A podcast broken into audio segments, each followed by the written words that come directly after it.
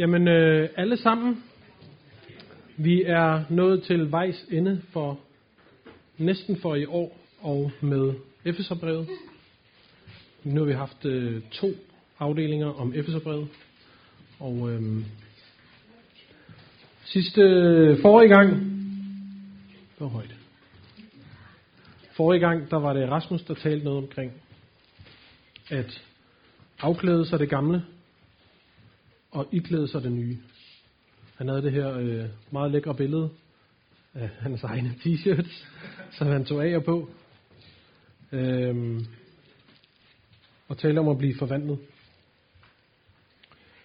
Øh, har jeg nogensinde set i tv en, der får en makeover, og det ender med, at de er nøgne? Det har jeg nemlig aldrig set, vel? Det ender nemlig altid med, at man får taget den gamle stil af, eller hvad det nu er, og så får man noget nyt på. Først der er man inde i en ny stil. Først der er man forvandlet. Bibelen bruger det her øh, eksempel med en tyv. Hvornår er man ikke en tyv mere? Er det, når man ikke stjæler mere? Øh, Bibelen siger, at det er først, når du har vendt det om, og du ikke bare ikke stjæler mere, altså du vejer mellem to tyverier, men det er, når du begynder at arbejde og bidrage til samfundet, der hvor du før stjal for alle andre. Der hvor du før berigede dig på andres bekostning, skal du nu hjælpe til. Først der er du blevet forvandlet, først der er du blevet omvendt. Det var det, Rasmus talte om. Så sidste gang, der talte Nima om det her ekstremt kontroversielle øh, skriftsted, om at kvinder skal underordne sig mænd. Det er der mange kvinder, der ikke kan lide. Der er mange piger, der ikke kan lide at høre. Men øh, noget af det, som vi ikke lægger så meget tryk på, det er, at det er faktisk værre at være mand i den her forordning, fordi manden skal være reddet til at dø for kvinden, for familien. Han skal være klar til at ofre alt, hvad han har, for at familien og hans kone kan få lov til at overleve, uanset hvad der må ramme familien. Så øh, kvinder, hvad vil I helst dø eller underordne? Øh, mænd, hvis det var mig, så ville jeg faktisk bare hellere underordne øh, ikke ofre mig. Det var det Nima, han øh, lige efterlod os med. Og det er alt sammen øh, det, som vi kommer til nu. Det er, det er jo sådan, at Bibelen er delt op i nogle kapitler og nogle vers og sådan noget. Det er jo delt ind af nogle munke på et tidspunkt. Det er ikke sådan, at Paulus eller Jesus har siddet og sagt, øh, så deler vi lige op her. Men det er nogle munke, der er tilbage i middelalderen eller sådan noget, ja, har delt det op, så det ligesom passer lidt sammen. Så på den måde er det lidt skåret over, og det som jeg overtager nu, det er faktisk det samme billede, som Nima han var i gang med. Et billede på menigheden, hvor det er en mand og en kvinde, er billedet på menigheden. Og så kommer der et billede om børn og forældre, og så kommer der et billede om slaver og slaveejere. Og det er alt sammen nogle øh, hardcore skriftsteder, og det er nogen, der øh, river, men det er nogen, som giver rigtig god mening, når man begynder at dykke ned i dem og skille dem ad, og finde ud af, hvad er det egentlig, det betyder det her, og hvad for en kontekst er de her ting sagt ind i. Så det første i kapitel 6, det lyder sådan her. Børn, adlyd jeres forældre i Herren, for det er ret og rigtigt. Her er din far og din mor. Det er det første bud, der er knyttet et løfte til, for det må gå dig godt, og du må få et langt liv på jorden. Og så fortsætter han bagefter omkring. Fædre, gør ikke jeres børn vrede, men opdrag dem med Herrens tugt og formaning. Og øh, det her med, at du skal ære din far og din mor, det er øh, direkte taget fra de 10 bud, som jo er det, som hele jødedommen og hele den jødiske kultur bygger på. Det er der, hvor at man siger, at øh, jøderne, som før var et beduinfolk, der vandrede rundt ude i ørkenen, uden rigtig noget hjem. Først blev et rigtigt folk, først fik en rigtig identitet, da Moses kommer ned fra bjerget med de her stentavler og giver dem nogle bud, som de skal leve efter. Det bliver på mange måder deres grundlov. Ligesom at vi i Danmark først rigtig bliver et land, øh, da vi får vores grundlov og begynder at køre efter det. Øh, her der står der adlyd, og der står ær i bydeform. Det er altså, øh, det er altså ikke bare noget, der er øh, noget, man kan vælge at gøre. Måske øh, siger du, øh, Ras, prøv lige at høre her. kender ikke min far, du kender ikke min mor, de er forfærdelige. Og øh, sådan ved jeg, at der er rigtig mange, der har det. Øh, jeg ved, at der er rigtig mange familier, som er i opbrud, som er øh, gået i tu, som er forfærdelige at være en del af. Og øh, det, er, det er rigtigt. Der er rigtig langt fra den her beduinkultur, de 10 bud, og så frem til os i dag. Og øh, måske er du ikke selv klar over det, men øh, noget af det, som vi lever i i dag, og den kultur, som vi lever i i dag, den er formet af vores historie. Det er måske ikke noget, vi tænker på så meget, man bare sidder og flækker kanaler igennem, men øh, på fjernsynet og bare øh, lade vores kultur fyre igennem hovedet på os og øh, ud ved den anden side. Men øh, det var sådan, under 1. og 2. verdenskrig, der øh, skete der nogle grusomheder i Europa. Øh, mange af dem de skete øh, ud fra Tyskland. Og øh, bagefter 2. verdenskrig, så nogle psykologer og nogle sociologer, der satte sig ned og prøvede at finde ud af at spørge nogle af de her folk, som havde gjort de her grusomheder, blandt andet i gaskammerne, og bare henrettet øh, tusindvis af mennesker, uden at, altså, uden nogen øh, form for moralske skrubler. Og øh, de prøvede at spørge dem, hvordan kan det være, at du gassede dem? Og under Nürnberg-processerne, som var de her ting, hvor man prøvede at stille nogle af dem til ansvar og straffe dem og øh, få dem under øh, menneskerettighederne og alt det, der fulgte der, der spurgte man, hvorfor, hvordan kunne det være, at du gjorde det? Hvordan kunne det være, at du kunne dræbe så mange mennesker? Hvordan kunne det være, at du kunne bare... Øh, altså... Og, og det, som de alle sammen svarede, det var, jeg gjorde bare, hvad jeg fik besked på. Jeg, jeg, øh, min overordnede sagde, gør det, gør det, og så gjorde jeg det. Og øh, det, som man ligesom fik afkodet ud af alt det der, hele det der studie, det var, at det er det, man kom til at kalde den sorte skole. Og den sorte skole var rigtig meget øh, en måde at lære på, øh, både en masse udenlandslærer og sådan noget, men også hvordan man med disciplin og afstraffelse øh, fik folk til at gøre det, som de fik besked på. I skolen der fik man med lineal, og man fik med spanskere, hvis man var i lærer, når jeg selv stod i lærer som kok. Hvis jeg havde været lige så fræk i lærer som kok, som man havde været under den sorte skole, så man bare fået tæsk, hvis man ikke gjorde, hvad der blev sagt. Så man lærte simpelthen bare, når der bliver sagt noget, så skal du gøre det. Og øh, det finder man jo så ud af, at det bliver mere og mere kendt, og i 60'erne, så sker der det, at man gør oprør imod alt det her. I har sikkert hørt om øh, ungdomsoprøret i 60'erne, hvor man øh, bogstaveligt talt slås med politiet i gaderne. Man, øh, man gør oprør, og man øh, besætter universiteter, og man tager ligesom magten tilbage fra dem, som er autoriteter. Og øh, det er på mange måder rigtig godt. Det betyder, at man nok ikke på samme måde får sådan nogle sindssyge folkemord, som vi har set i 1. og 2. verdenskrig. Men der er også i det der ungdomsoprør i 60'erne gået en masse ting tabt. En masse grænser er blevet visket ud. Og øh, man har selvfølgelig alt det her omkring øh, hele Christiania-kulturen, fri hash, fri sex, øh, definere dine egne værdier, definere dit eget ægteskab, hvad er rigtigt for dig, hvad er rigtigt for mig. Det er sådan lidt øh, udvisket, og øh, på den måde kan det godt være mega frustrerende, og ligesom finde ud af, hvad er op og ned i sådan et øh, samfund, som vi lever i i dag. Øh, hvad er det, man skal gribe efter? Hvad er det, der er rigtigt, og hvad er det, der er forkert? Øh, jeg prøver ikke at sige, at det er rigtigt, den sorte skole. Men øh, jeg mener også, at der er nogle rigtig store problemer med det, som vi lever i i dag. Øh, lige nu så diskuterer man i øh, Norge rigtig meget blandt andet, om det er okay at have en silikonedukke, som der er formet ligesom et barn, som man kan have sex med, hvis man har tendenser til at øh, være sammen med børn, men man ikke skal gøre det. Øh, og det er jo igen den logiske forklaring på det der var, du skal bare finde ud af for dig selv, hvis det nu er noget, du er til, så man selvfølgelig ikke gøre nogen for træd, men du kan måske godt ligesom have den her dukke. Øh, og på den måde er det jo en øh, glidebane på alle måder, som bliver udvisket. Øh, det er jo ikke en øh, grænse, vi kan gå over til at sige, der går grænsen. Det er jo en grænse, der er inde i os, som på mange måder bliver rykket ved, og som bliver flået i. Øh, det svarer lidt til, jeg prøvede at springe bungee jump en gang i øh, Afrika. Udover Victoria vandfaldet, så står man på en bro. Så nedenunder er der 111 meter frit fald. Øh, og øh, det eneste, man ligesom har holdt fast i, det er faktisk ingenting. Altså man, man er spændt fast i benene i en elastik, og så hopper man bare ud.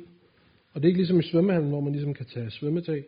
Det er ikke engang ligesom i faldskærm, hvor man kan holde fast i ham, der sidder på ryggen. Det er også med. Øh, eller holde fast i de der snore. Man hænger bare sådan her, og så prøver man at... Øh, så får man at vide, inden man hopper, så skal du huske, at hvis du gerne vil have et billede, øh, hvor du kigger ind i kameraet, så skal du bare kigge på din navle. Så det eneste, du skal gøre, det er bare sådan ligesom at bukke dig og kigge indad. Og øh, på samme måde, så kan det godt være noget af det, der øh, rammer os, at når vi ikke har noget at holde fast i sådan ude i verden, så bliver noget af det, vi kommer til at gøre, det er at kigge indad.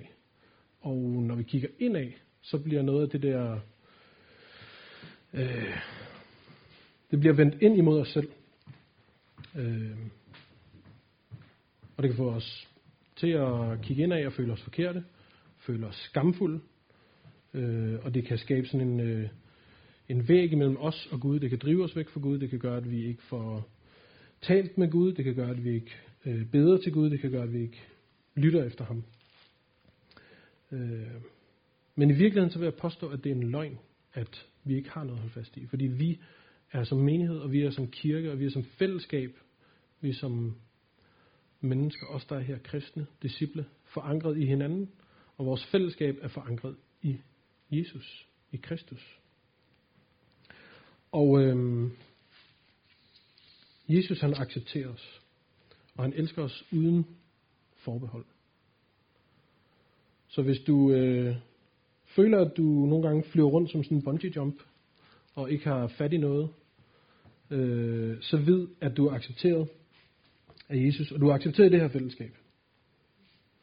Og øh, det tror jeg er sindssygt vigtigt, at vi øh, i den der tid, hvor vi lever, hvor alt bare er flydende, at vi øh, prøver at gøre det virkeligt over for hinanden. At vi lever den her accept ud. Det kan godt være, at vi siger det. Det kan godt være, at vi siger, at du kan bare komme ind og være med. Men at vi, at vi lever det ud. Okay, så der er rigtig langt fra det her beduinfolk med de 10 bud til i dag. Men alligevel så er det godt at give respekt og ære dine forældre og tage sig af dem, der tog sig af dig, da du ikke kunne noget, da du var lille og øh, ingenting kunne. Øhm, prøv lige at mærke til, at der står ikke elsk dine forældre. Vi bliver ikke budt til at elske vores forældre. Og øh, det kan man godt tænke sådan lidt. Man bliver budt til at elske sin næste. Men på den måde, der er forældre skilt ud fra næsten. På den måde, at vi kan ikke lade være med at elske vores forældre. Vi kan ikke lade være med at have sådan en øh, øh, forestilling om, at de er sådan nogle demiguder, sådan nogle halvguder, som kan redde os til enhver tid øh, tager du ud på et børnehjem på landet i Rumænien, hvor der sidder et barn, som er efterladt af deres forældre, øh, understimuleret og forladt, måske øh, vandskabt, helt sikkert vandrygtet, øh, alene. Hvis forældrene kommer og tager barnet med igen, så har barnet stadig kærlighed til forældrene. Og nu snakker vi selvfølgelig om normen at det er normalt, at forældre tager sig af deres børn, og det er normalt, at øh, forældre også behandler deres børn ordentligt. Men børn stopper ikke med at, forældre, at elske deres forældre, fordi de bliver misbrugt eller tilsidesat. Og derfor kan det være rigtig meget ambivalent, når man bliver voksen og finder ud af, hey, du har svigtet mig. Hey, du har gjort et eller andet imod mig, som ikke var i orden. Øh, det der billede, som vi har af vores forældre, som øh, Superman og Wonder Woman. Det kan sådan cracke, og det kan splinter, når vi, når vi bliver ældre. Men så alligevel så står der her, at vi skal ære dem. Øh, ære, det er netop at huske på den der respekt. I Mellemøsten, der har man ikke det her problem, fordi man har ikke været igennem de der verdenskrige og ungdomsoprøret. Og det er nogle helt forskellige kulturer, men der slås man ikke med det her. Der respekterer man netop de ældre, man respekterer dem, som er ældste og dem, som er bedsteforældre. Det her med forældre, det gælder hele, øh, hele ligesom klanen, der går opad over dig. Så det er ikke kun dine forældre, det er også bedsteforældre, det er onkler og tanter og muligt. Øh, Det er ikke sådan, at man ikke kan være uenig med sine forældre. Øh, hverken politisk, eller smagsmæssigt, eller hvad for en yndlingsfilm man kan lide. Øhm, jeg arbejdede, da jeg arbejdede i København, der havde jeg en, øh, en ung fyr, som kom i kirken hos os. Og han øh, kæmpede rigtig meget med sin stefar. Han øh, mente, at han var for grov ved hans små søstre. Han mente, at han var for, øh, for hård ved dem. Og han øh, var faktisk stærk nok til at banke ham, og han havde overvejet det flere gange, bare at tage fat på ham og øh, give ham nogle høvl. Øh, det kan man jo godt være det kan man jo godt forfalde til, at tænke, at det øh, kan være en af de rigtige øh, udveje for det. Og til det må man bare sige, at øh, så må man, når man bliver voksen, når man vokser ud af barndommen, så må man finde kraft og styrke til både at sætte grænserne for sig selv og i sit liv, og men også til at tilgive sine forældre på et tidspunkt. Okay, prøv lige at øh, tage to minutter, hvor I snakker om den her første afdeling hvad der lige har ramt dig, og om øh, hvad det betyder for dig, om det har ramt noget i dit liv. To minutter, værsgo. Okay. Vi øh, vender tilbage, så vi ikke lige øh, bruger for lang tid i det her. Jeg håber ikke, det blev for øh, sådan dark med for mange øh, mørke historier og sådan noget. Det var overhovedet ikke meningen, at det skulle øh, dræbe julestemningen på nogen måde. Øh, den næste, den næste afdeling her, det er omkring fædre, der ikke må gøre deres børn, børn vrede, øh, man skal opdrage dem godt. Og hvad vil det sige at opdrage øh, børn godt? Det er der øh, nu om dagen øh, tusind forskellige, øh, ved Katrine, øh, mange, rigtig mange øh, meninger om. Øh, det skal være til sunde livsprincipper. Øh, for eksempel lad være med at bagtale andre mennesker. Øh, jeg ved godt, det her det er måske ikke lige øh, publikummet for, hvordan forældre skal opdrage deres børn. Men øh, det kan være, I skal huske på det når senere. For mig øh, betyder det selvfølgelig rigtig meget. Og jeg ved, hvad jeg snakker om. Så bare lidt til mig. Ikke? Øh, gode vaner. Øh, beskyt dem. Opmuntre dem. lære dem at læse Bibelen. lære dem at bede. fortælle dem om frelsen. fortælle dem om Jesus. Øh, lære dem at holde fri og holde hviledagen hellig, så de ikke øh, dør af stress og depression. Øh, beskyt dem imod smerte. Øh, giv dem gode relationer. Øh, bed for dem. Rådgiv dem omkring livet. Ja. Øh, hvis du nu ikke selv har børn, men har lyst til at påvirke nogle børn, så meld dig i børnekirketeamet, og min gode medarbejder. Molly er der, og jeg er der, og Alexander er der. Det er mega fedt. Hvis du selv mangler en åndelig forælder, øh, så prøv at kigge her i Betel, om der ikke er nogen, der har lyst til at øh, vejlede dig og hjælpe dig med nogle af de her ting. Det kan også være, at du kan snakke med mig, så kan være, at jeg kan prøve at sætte dig i forbindelse med en. Det kan også være, at du øh, ikke kommer i en celle allerede, så gør det, fordi der prøver vi lige så meget at hjælpe hinanden til at leve godt, og til at modnes i det her. Og til at blive styrket i det her. Øhm.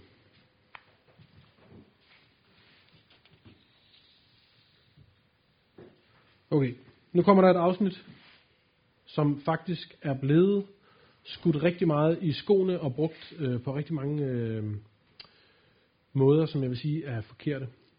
Øh, det er blevet taget ind som sådan en del af øh, andre debatter og brugt som øh, belæg for, at Bibelen er forældet og at Bibelen støtter blandt andet sådan noget som slaveri. Men øh, det er bare et øh, faktum, at rigtig mange af de social justice øh, sager, som ligesom har været igennem tiderne, øh, de er blevet anført af kristne. Ikke alle kristne på en gang på øh, verdensplan, men alle steder, hvor der har været sådan nogle forkæmpere, der har i, i øh, ekstremt mange tilfælde været øh, kristne mennesker, der har, der har gået foran. Og Det er blandt andet sket i sådan noget som øh, dødsstraf-sager. Der er en kæmpe kristen lobby, der arbejder imod det. I debat, øh, i øh, abortdiskussionen, i trafficking, i prostitution. Øh, igennem tiden har øh, klostrene været sådan nogle, der har fungeret som børnehjem, og været dem, der har taget sig af mennesker, fordi at vi tror på, at mennesker i virkeligheden har værdi, Og de er ikke værdiløse. De er ikke bare sådan nogle øh, rumstøvsvæsener, der sådan er blevet rørt sammen med sådan en øh, evolutions gryde igennem tiden. Men de er rent faktisk kommet ud af en vilje og ud af kærlighed, og de er fyldt med kærlighed. De er genstand for Guds kærlighed. Vi er ikke tilfældigheder. Øh, vi har værdi. Og til øh, slaveejerne, der siger Paulus, at de skal ikke tro deres slaver. De skal være gode ved dem. De skal ikke øh, være onde ved dem, fordi de har den samme herre. Og øh, at sige sådan noget her på den tid, det er faktisk fuldstændig uhørt, fordi at slaver er en del af samfundsstrukturen, de er en del af øh, dem, som øh, skaber og producerer og øh, tjener i servicebranchen øh, dengang. Og det, at han siger, at I skal behandle dem ordentligt, det er fuldstændig uhørt. Og det er faktisk øh, fuldstændig, altså det viser sig, at det bliver samfundsomvæltende, at der kommer nogen og siger, at I skal tage, øh, I skal tage godt af slaverne. Nogle af de første kirker, der var, var der rigtig mange slaver i, fordi at i kirken, der øh, var man lige som mennesker, og man havde en værdi. Man var værdisat fuldstændig som andre mennesker. Og derfor fik øh, kirken øh, tit at vide, at den var underuddannet, og den var, øh, at den var dum, fordi at menneskerne, der var der, var underuddannet, og de var øh, ja, derefter.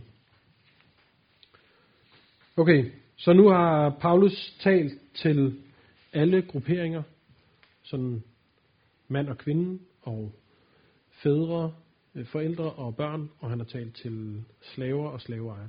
Prøv lige at øh, tale om to minutter. Hvad er jeres, hvad tager I med fra det, fra de tre billeder der? Go. Okay. Vi, vi, vi går lige videre. For at øh, kunne nå det hele i aften. Øh, det næste stykke, det lyder sådan her. I øvrigt vær stærke i Herren og i hans mægtige styrke. I fører jer Guds fulde rustning, så I kan holde stand mod djævelens sniløb. De for os står kampen ikke med, mod kød og blod, men mod myndigheder og magter, mod verdensherskere i dette mørke, mod ondskabens åndemagter i himmelrummet. Så derfor Guds fulde rustning på, for at I kan stå imod på den onde dag, overvinde alt og bestå.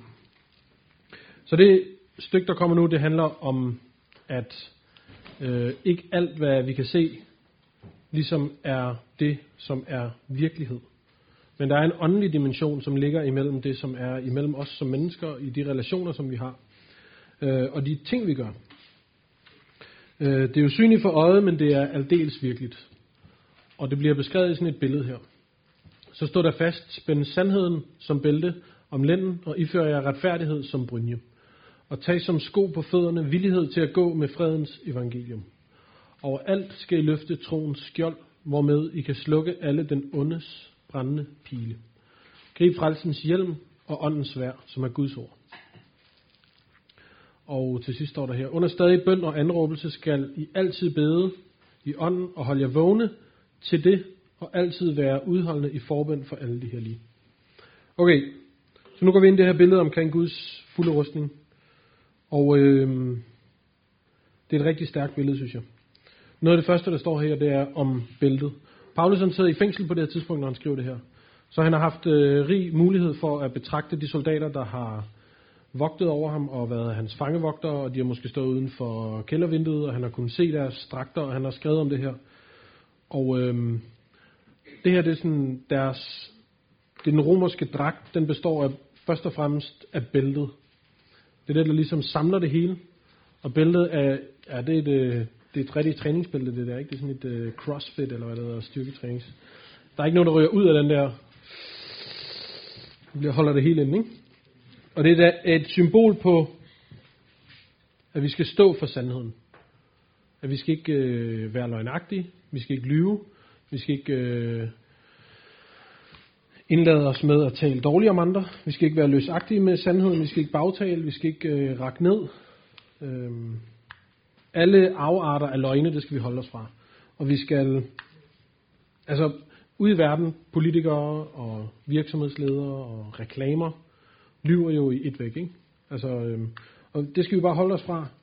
Øh, den anden dag så jeg, at øh, Donald Trump han har løjet i gennemsnit mellem var det fire eller syv gange om dagen, siden han satte sig i stolen, altså hvor man simpelthen kan bevise, han lyver bare for fuld smadret øh, flere tusind gange eller noget, ikke? Bare sådan, det er bare sådan, the rain of lies. Øh, det er rigtig skræmmende.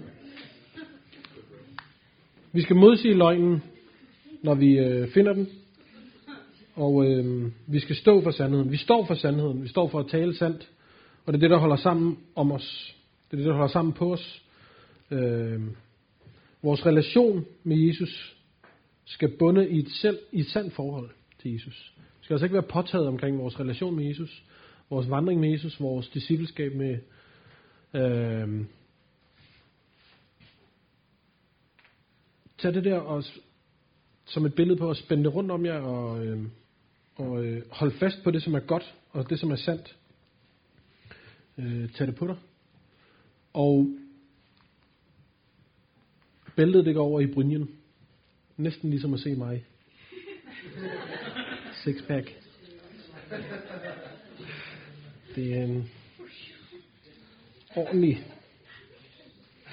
øh, Brynjen, det er vores retfærdighed i Jesus. Øh, jeg har sådan en øh, historie, jeg godt øh, kan lide at dykke ned i, når jeg skal fortælle om, hvad retfærdighed det betyder. Da jeg gik på kokkeskole, så uh, det er altid noget med at gå på kokkeskole, eller være kok. Det er min verden. Okay. Nå, men det er også lige meget, fordi det er ikke noget med det at gøre. Øh, jeg fjollede rundt med nogle piger, og vi legede imellem bordene der, hvor vi havde lavet mad, og vi sad og ventede på at få vores karakter for de retter, vi havde lavet. Og øh, så begynder vi at kaste vand på hinanden, og så løber vi rundt. Og så kommer jeg til at sparke til en øh, jakke, der hænger hen over ryggen på en stol. Og da jeg kommer hjem, så øh, ringer hende af pigen til mig og siger, at min iPod lå i den der jakkelomme, og den er smadret, skærmen er smadret. Så hvordan øh, finder vi lige ud af det? Og jeg er sådan, øh, det er ikke mig. Og øh, jeg var kun 20, så jeg er virkelig ikke færdig øh, moden kristen endnu. Så øh, jeg tror, første gang tror jeg bare, jeg smækker på. Lægger på. Og øh, så ringer hun op igen, eller begynder at skrive til mig, at jeg, altså, at der skal betales for den der iPod, fordi det, den er smadret, og hun skal have en ny. Og, altså hun gider ikke betale en ny. Og jeg var bare sådan, øh, jeg har ikke øh, penge til at købe en iPod. Altså hvis jeg havde det, så havde jeg købt en til mig selv. Øh, og øh, jeg er bare fattig øh, kokelev. Jeg er bare kok. Og øh, og hun spørger, har du ikke en forsikring, eller, altså, det skal man jo først have, når man er 21, så jeg bare, jeg har ikke nogen forsikring. Øh, kan jeg ikke bare lade være med at betale? Hvad tror du selv? Altså, der skal betales for den der iPod, den er gået i stykker, der skal nogen, der skal aflevere nogle penge for den, ikke? Øh, har dine forældre ikke en forsikring? Jo, men det kan jo ikke gå tilbage til mine forældre, altså, dem er jo det må lige gjort oprør imod at flytte hjemmefra, ikke? Altså, øh. Så hvad, hvordan vil du så betale? Jeg vil helst ikke betale. Du, du har ødelagt min iPod. Giv mig nu nogle penge. Øh, så det ender med, at vi finder en pris på 500 øh, kroner, og så får hun det, og så kan hun købe en ny, og jeg kan få den, der går i stykker. Og øh, brynjen, den er vores forsikring. Brynjen er vores øh, vores sikring mod, at der ikke er noget, der, der rammer os. Der ikke er noget, der skal betales. Der er betalt, og den der, den beskytter alle vores vitale organer og vores hjerte, og den viser, at der er betalt. Det er, vi skylder ikke længere vores far i himlen noget. Hans vrede kan ikke ramme os, fordi vi er beskyttet af det, som Jesus han har gjort. Okay? Øh, så står der om villighedens sko. Tag som sko på fødderne villigheden til at gå med fredens evangelium. Det er sådan lidt mærkeligt. Her er nogle øh, romerske sandaler. Det er ikke dem, der var på, øh, på mode for to år siden om sommeren. Dem der, ikke? Det er altså med...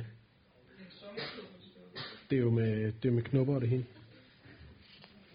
Sandheden om, at Jesus har frelst os, og den retfærdighed, som vi har fået, resulterer i, at vi må gå med besked til hele verden, til hele vores verden, til vores by Aalborg, til vores venner, til vores kollegaer, til vores familie, til alle dem, som har brug for at høre den her sandhed, at Jesus findes. Det er de der sko, vi skal spænde på Det er, den, det er en Nike-model på det tidspunkt, ikke? Så der er, altså, det, det er det bedste, man kan få. Nogen havde ikke øh, sko overhovedet. Så derfor giver det super god mening, at vi skal spænde dem her på fødderne og tage budskabet med ud om, at Gud er kommet til os og forsonet sig med os. At der er et fredens evangelium. Så ikke bare skal vi gå ud og fortælle, at Gud har lyst til at forsone sig med menneskerne. Gud har lyst til at forsone dig og ham. Men også, at imellem mennesker i fredsprocesser rundt omkring i verden, er der masser af kristne, der er involveret. Blandt andet i Sydafrika, hvor øh, hvide mænd har i gennem mange år øh, trynet sorte, har de kristne været inde og lave processer. I Rwanda arbejder kristne på at lave processer imellem de her stammer, der har slået hinanden hjem, ihjel igennem mange år. At de skal forsones med hinanden. Så det er ikke kun mellem os og Gud, det er også mellem mennesker. Øh, det er mellem dig og din familie, det er mellem dig og venner og så videre. Og vi kan kun gøre det igennem Jesus. Det er ham, der giver os det. Det er ham, der gør os stærke. Det er ham, der giver os de her sko, de her sandaler. Så står der om troens skjold. Skal vi løfte troens skjold, hvormed vi kan slukke alle den ondens brændende pile. og øh, jeg tænker måske, det er sådan lidt mærkeligt, at du ved alt det her, Ras. Men det er også nogle referencer til det gamle testamente, og nogle øh, åndelige principper, som ligesom bliver lagt ned over det her. Så jeg håber, I stoler på, at det, som jeg har fundet frem til, det er det rigtige. Vi er frelst. Øh, det er de løfter, vi skal stå på. Der er et formål med vores liv. Vi har værdi. Og det er noget, det vi skal slukke de her brændende pile, som kan komme ind i sindet på os. Det kan også være begær, som kommer flyvende. Øh, stolthed eller hårdmodighed. Hævn eller skam. Men vores tro på, at han er kærlig, og Gud han er nådig, det kan slukke hvad som helst. Alt hvad der kommer imod os, og fortæller os, at vi ikke er noget, eller at vi er noget forkert, det kan hans nåde og troen på ham, det kan det, kan det slukke. øhm, man kan først få frelsens hjelm på, når man har fået det der skjold på, fordi den der rem, den skal hen over hovedet, og der kan man ikke få den her hjelm ind. Og se her, der kommer lige en pil. Ish. Og så bliver den taget af skjoldet. Det er stærkt. Grib frelsens hjelm. Det er den der. Det er også en romerhjelm. Det er vidstheden om, at vi er frelst. Den hviler over os. Det skal vi gribe. Og den øh, beskytter det vigtigste i vores hoved. Den øh, giver os panser, og den giver os en forsikring om, at vi er frelst. Så kommer vi til det eneste våben, som vi har i den her udrustning, og det er den der lille en der. Øh, den var øh, frygtet af alle, som var imod romerne dengang. og det er Guds ord. Og øh, med Guds ord, mener man ikke bare sådan det, der er talt, men mener i den grad, at det er skriften, at det er Bibelen, og dengang Paulus levede, der var Bibelen ikke så stor. Nu er den blevet endnu større, og der kom endnu mere bygget på. Så derfor er det vigtigt, at vi bruger tid på at læse Bibelen. Det er vigtigt, at vi bruger tid på at øh, sætte os ind i det. Og øh, hvis vi ikke har Bibelen i vores bevidsthed, hvis vi ikke har teksten, hvis vi ikke har skriften i vores bevidsthed, så kan Helligånden ikke minde os om, hvad det er, øh, vi skal gøre, og hvad det er, vi skal blive opmuntret til. Så hvis du læser Bibelen, så har Helligånden noget at minde dig om. Og det er, det er særdeles stærkt. Så jeg opfordrer dig til at læse den. Bare lidt om dagen, måske meget om dagen, hvis du er rigtig god til at læse. Jeg læser kun en lille smule om dagen, fordi jeg kan ikke holde koncentrationen så længe. Øh, men jeg læser en lille smule hver dag. Øh, til sidst så står der om bøn. Og øh, det her det er det er børn. Det kommer lige tilbage til om lidt. Okay. Til sidst så står der om bøn, og øh, bøn, det skal vi faktisk have en hel øh, afdeling med i januar, og øh, praktisere og blive bedre til. Så det vender vi tilbage med til, og øh, så giver vi en fuld smadret på bøn. Så tager vi det helt fra toppen. Okay. Top down. Bottom up. Okay.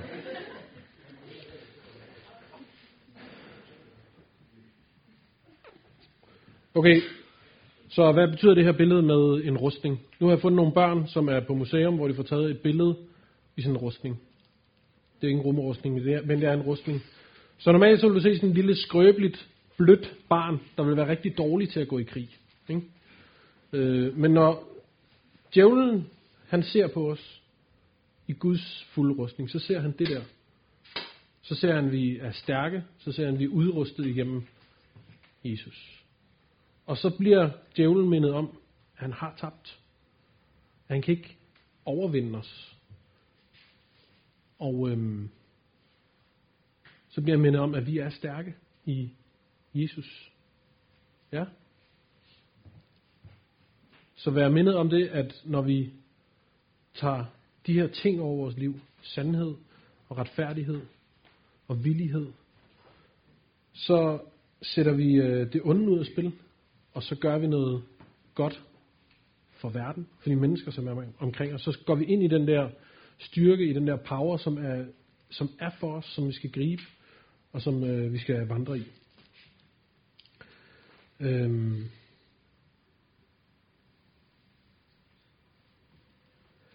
Det er det her, vi, den her rustning, det er, det er også noget af det, som vi minder hinanden om, når vi tager nadver. At den der retfærdighedsbrynje, den har vi fået på. Det skal vi minde hinanden om. Der står i Bibelen, at vi skal gøre det hver eneste gang, vi mødes. Så skal vi minde hinanden om det. Og vi prøver at, øh, at gøre det med nadver. Det er også det, som man opstår til, når man bliver døbt. Det er det, vi opstår til i dåben. Vi lægger det gamle ned, og så står vi op, og så får vi sådan en rustning, der er givet. En, øh, en udrustning til at være stærke, og til at gøre det, som er godt, og det, som vi er kaldet til. Så øh, måske har du ikke været kristen særlig længe. Måske har du ikke haft tid til at modnes i den her uniform. Så skal du bare vide, at den er givet til dig. Måske er du slet ikke kristen. Så skal du bare vide, at der ligger sådan en, en øh, six-pack panserplade øh, retfærdighedsrustning til dig, som du kan tage over dit liv, så du ikke skylder noget mere. Og øh, resten af rustningen er også til dig. Og Det er, det, det er super vigtigt det her med, med, med rustningen. At vi gør os bevidste, at vi ved, at vi skylder ikke noget, at vi er retfærdige. Altså vi skylder ikke noget. Vores forsikring, den er betalt i Jesus. Ja. Jeg kunne tænke mig, at vi øh, deler nadver sammen til at slutte med. Øh, vi Vi har det her brød, som er øh, et symbol på og et billede på, at Jesus egen krop og hans læme, det er blevet brudt i stykker, ligesom sådan en, ligesom om det var hans krop, at den bliver brudt op. Og øhm, det, det er ved, at han er blevet brudt, at vores sorg og vores øh, ødelagthed, det kan blive lægt igen. Ja, det er ved, det er ved ham, det er ved hans øh, krop, det er fordi, at han blev brudt for os, at vi kan blive modnet som kristne. Og med, med øh, det her saft, som er symbol på hans blod, der kan vi modtage hans frelse, og vi kan modtage hans forsoning. Øhm.